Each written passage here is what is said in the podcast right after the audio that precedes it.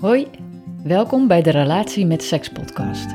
Ik ben Renske en in deze podcast ontrafelen we samen het mysterie van seks in relaties.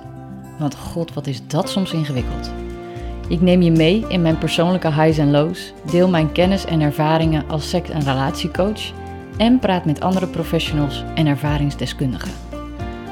Bereid je voor op een intieme reis waarvan je vol inspiratie weer thuis zult komen.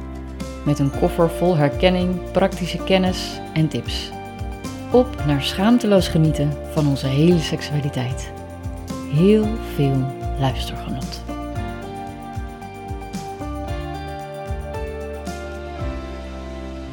Ik bedacht mij dus dat ik nog heel graag wil weten ehm, hoe jij hier eigenlijk in bent gekomen, ingerold in het. Ja. Hè, helemaal omdat je vanuit een soort van opslotsituatie Mhm. zelf in worstelen met je seksualiteit. En nu ben je gewoon Ja, een super actieve, bekende. Ja. eh, een van de beste ter wereld in het vak, durf ik te zeggen, zeggen. tegenwoordig. Ja, Hoe, dat is toch Ja. echt. Ja, hoe dan? Hoe dan? Ja, dat is een goede vraag. Hè? Want er is natuurlijk geen beroepsopleiding voor dit soort dingen. Nee. Eh, en het is eigenlijk een soort zelf, zelfverzonnen vak eigenlijk, die ieder op een eigen manier doet. Mhm. Ja, hoe dit eigenlijk is begonnen is... eh, ik ben ooit eens wat workshops met, eh, met mijn toenmalige partner, de vader van mijn kindjes, gaan doen. Dus een paar van die, ja, ik noem het maar brave tantra-massages, waar je met je eigen partner een beetje gaat masseren. En op een gegeven moment dacht ik, dit is echt superleuk. Mhm. Ik wil meer workshops doen. Ik zou zelf wel gewoon tantra-workshops willen doen. Zo begon het in mijn hoofd. Maar het was een tijd dat ik eigenlijk helemaal geen geld had ervoor. Dus toen, eh, toen kwam er, ik weet het nog goed, toen was er op een gegeven moment op Facebook was er een, eh, een oproepje van een of andere tantra-teacher uit Israël. Die wilde naar Europa komen en die vroeg om organizers.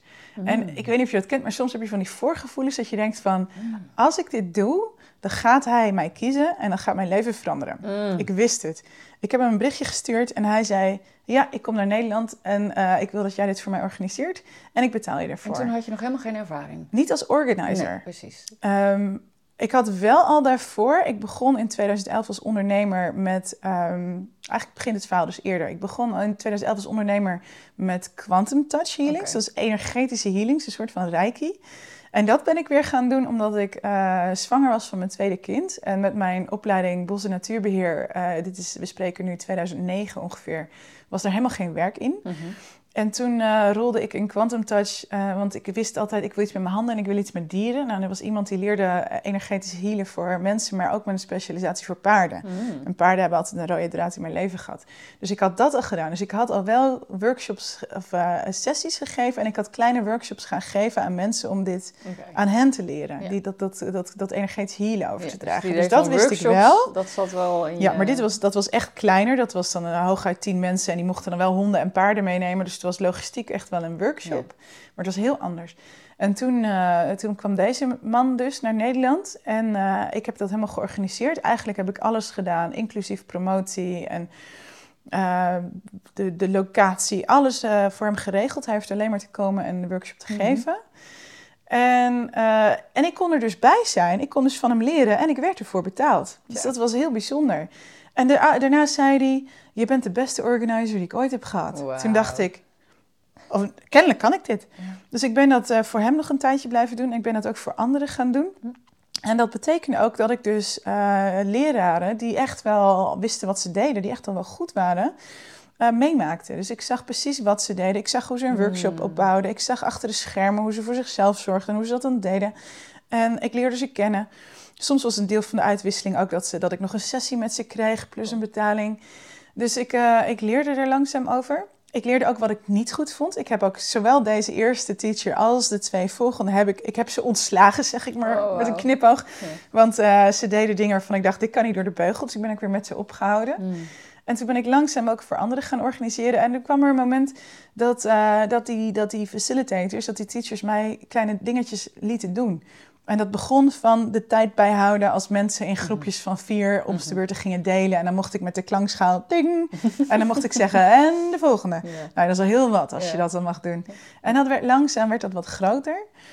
En eh, parallel daaraan ben ik toen eh, het idee van knuffelworkshops gaan ontwikkelen. Want ik dacht, ja, al deze workshops, het gaat allemaal maar over sensualiteit. En hier en daar mogen mensen uit de kleren voor bepaalde oefeningen, uitzoeken, de, de- hun lijf laten zien en zo. Maar altijd seksualiteit is altijd een thema. Maar ik ben ook voorstander van aanraking zonder seksualiteit. Het is echt platonisch knuffelen. En er bestond niks. Echt niks. Pas veel later hoorde ik dat je cuddle party in Amerika hebt. Inmiddels zijn we goed bevriend en hebben we ook dingen samen gedaan. Maar uh, knuffelworkshops bestonden niet. En uh, dat woord heb ik bedacht en dat hebben we geregistreerd. En dat begon in de woonkamer met drie slapende kinderen boven op een paar wiebelende luchtbedden. uh, en op een gegeven moment, dat werd zo'n succes dat we elke keer hadden we allemaal vreemde mensen in ons huis. En altijd maar hopen dat die kinderen bleven slapen.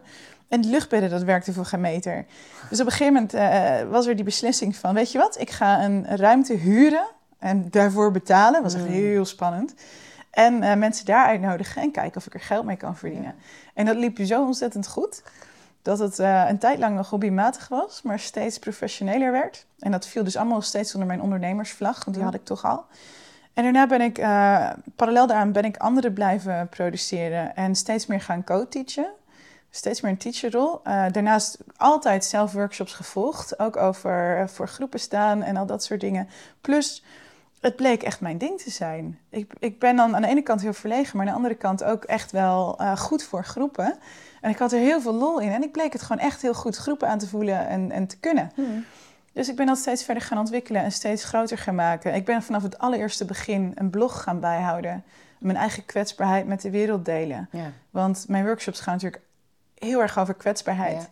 En mensen komen als ze... Hey, je moet toch een vertrouwensband hebben voor mensen komen. Dus ik heb al, ik denk sinds 2000, uh, 2010 ongeveer een blog. Dus dat is echt al een hele tijd. Ja, 2010 ongeveer, 2011.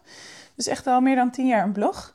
En uh, dus, dus mensen kenden me soms ook al en, en kwamen steeds meer en het werd steeds groter. En op een gegeven moment uh, ben ik ook echt volle weekenden alleen gaan geven kwam dat neotantra erbij, kwam kink erbij, kwam het wat meer seksuele er ook bij, maar allemaal naast elkaar. Ja. En ik werd ook steeds bekender buiten Nederland. En is dat nog een, is dat nog een, uh, een, een drempel geweest om, uh, om de, ja, het, het, voelt als een, als een vrij uh, langzame, opbouwende -huh. situatie, zeg maar. Maar is er ja. ergens een moment geweest dat je dacht, jeetje, ga ik dit nou serieus de wereld inbrengen? Terwijl, terwijl je zelf vanuit uh, dat op slot gevoel komt, zeg maar. Van mag ik hier mm -hmm. dan überhaupt... Nee, het is meer geweest dat ik af en toe, uh, zeg maar, van waar ik was een paar stappen verder dacht. Ik heb mm -hmm. bijvoorbeeld heel lang gedacht, workshops waarbij mensen eventueel naakt of uh, seksuele interactie met elkaar zouden kunnen hebben dat ga ik nooit doen. Dat ga ik niet doen, want dat is gewoon een heel andere tak van sport. Dat is mhm. echt, dat, dat, dat, is, voor, dat is faciliteren voor gevorderden. Mm -hmm. um, en op een gegeven moment was er een ander moment in mijn leven dat ik terugkeek en dat ik dacht, oh ja, dat ben ik dus al een hele tijd aan het doen. en dat soort momenten ja. heb ik wel vaker gehad. Maar ja. ik heb nooit iets gedaan waar ik niet klaar voor was. Nee. Ik heb altijd gezorgd dat ik iets, iets kon en dan was het echt wel af en toe spannend. Ja. Want voor het eerst een, eh, een heel weekend workshop gegeven in mijn eentje. Was spannend. Voor het eerst echt een meer een therapie. Ik heb ook een workshop die is wat meer therapeutisch. Dat, uh, die heet Navigating Intimacy. Dat gaat echt over je grenzen. Nou, dat gaat echt gewoon diep in op grenzen. Dus er komt heel veel shit omhoog. Mm. Nou, dat was de eerste keer ook best spannend. Ja. Maar wel genoeg bedding. Ik heb ook altijd een team om me heen met vrijwilligers die helpen. Het is altijd wel genoeg veiligheid. Ja, en dit is iets waarom ik dus ook zo hamer op. Uh, kijk goed voor je naar een workshop gaat. Er zijn heel veel facilitators die zelf één workshop volgen en denken van nu ga ik dat doorgeven. Mm. Dus uh, de trauma geïnformeerdheid mm -hmm. en begrip over uh, mens, inclusiviteit naar mensen en zorgen voor mensen, daar, daar is bij heel veel facilitators een gebrek aan. Ja. En ik ben dus ook bezig met, ik heb al voor knuffelworkshops veel mensen ook opgeleid om de workshops te geven. En dat ga ik op den duur breder doen. Maar dat is nu uh, omdat ik en een boek aan het schrijven ben en drie kinderen heb en heel veel workshops geef. Ik heb geleerd, ik kan niet alles tegelijk. Stapje voor stapje. Dus die, uh, die gaat ook komen. Ja. Dus als er mensen luisteren die zeggen van ik wil dit ook leren. Je kan altijd naar me uitreiken en zet ik je op de lijst ja. van geïnteresseerden. Ik ga hier mensen ook uh, mm. ja, meer over opleiden op den duur. Mooi, dankjewel. Oké. Okay.